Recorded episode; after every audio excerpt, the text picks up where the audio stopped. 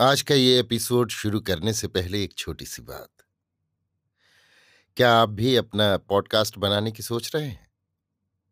तो anchor try कीजिए। ये पॉडकास्ट बनाने का सबसे आसान तरीका है। नंबर एक, ये फ्री है। नंबर दो, इसमें कई सारे ऐसे टूल्स हैं जो आपको अपने फ़ोन और कंप्यूटर पर रिकॉर्ड और एडिट करने की फैसिलिटी देते हैं। नंबर तीन आप अपने पॉडकास्ट को डिस्ट्रीब्यूट भी कर सकते हैं, जिससे इसे स्पॉटिफाई और दूसरे प्लेटफॉर्म पर सुना जा सके।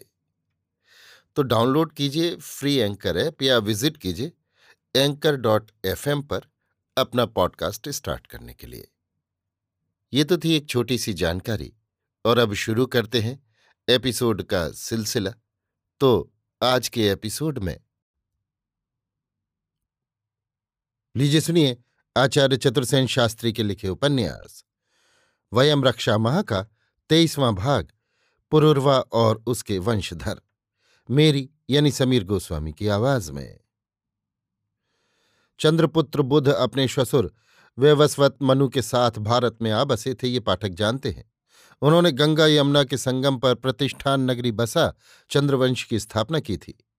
बुध बड़े भारी अर्थशास्त्री और हस्तिशास्त्री थे। अपने दादा दैत्य गुरु शुक्र से उन्होंने ये विद्याएँ सीखी थीं। उनके पुत्र पुरुरवा और भी प्रतापी हुए।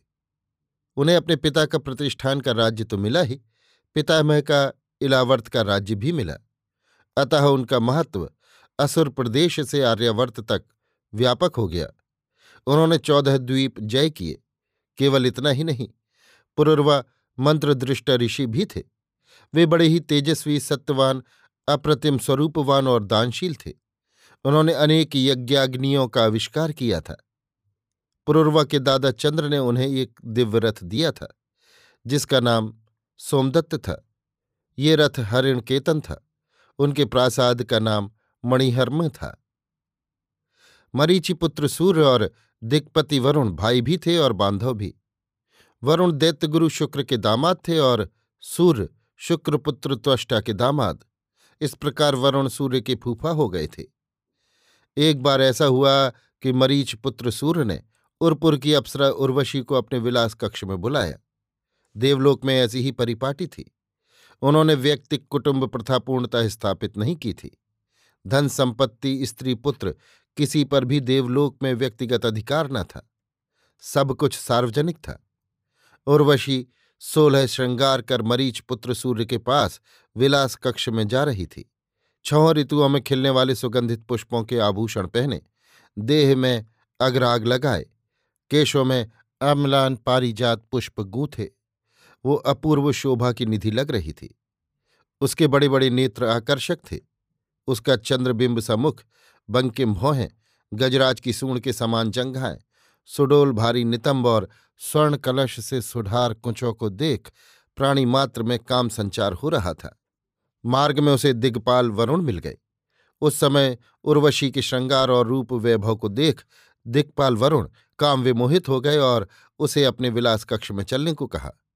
परंतु उर्वशी ने विनम्र भाव से दिग्पाल वरुण से कहा, देव, इस समय तो मेरी ये देह आपके छोटे भाई सूर्यदेव के अधीन है। उन्हीं के लिए मैंने ये श्रृंगार किया है। उन्हीं के बुलाने पर मैं उन्हें रति संतुष्ट करने को जा रही हूँ। इसलिए आपका मनोरथ में पूरा नहीं कर सकती। परंतु वरुण ने उसका अनुनय नहीं स्वीकार किया। उसे ज़बरदस्ती अपने विलास कक्ष में ले गए। वरुण देव की सेवा से निवृत्त होकर जब वो सूर्यदेव के निकट पहुँची, उस समय उसका श्रृंगार खंडित हो गया था। आभूषण तितर बितर हो चुके थे। पुष्पाभरण दल मलकर श्रीहीन हो गए थे। उसकी दशा मत्त गज द्वारा मथित कमिलिनी की सी हो रही थी। उसकी ये दशा देख और इतनी विलंब से आने के कारण सूर्यदेव अत्यंत क्रुद्ध हुए।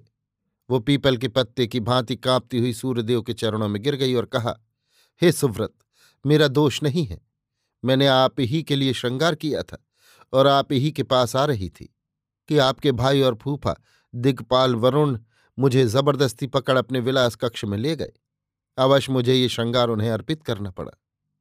इस पर अत्यंत क्रुद्ध होकर सूर्यदेव ने कहा, अरे दुराचारणी, मुझसे वादा करके दूसरे के पास क्यों गई? उन्होंने उसे देवलोक से निकाल दिया।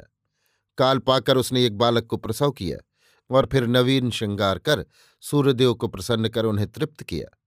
सूर्यदेव के औरत से भी उसे एक पुत्र की उपलब्धि हुई।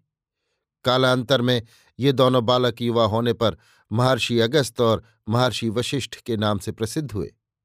कालांतर में सूर्य से उसने एक अनिंद सुंदरी कन्या को भी जन्म दिया, जो यौवन का प्रसाद पाकर अपनी माता से भी अधिक दिव्य रूपा हुई।